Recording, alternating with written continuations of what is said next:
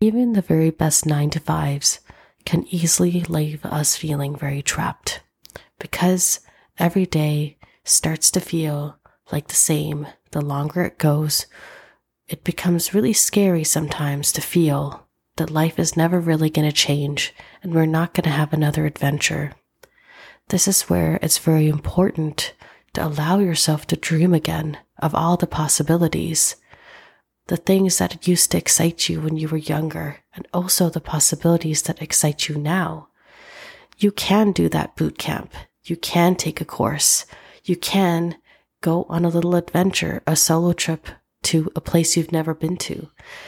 Never stop thinking of the possibilities that are open to you and the paths that you can take. This is how we keep life fresh.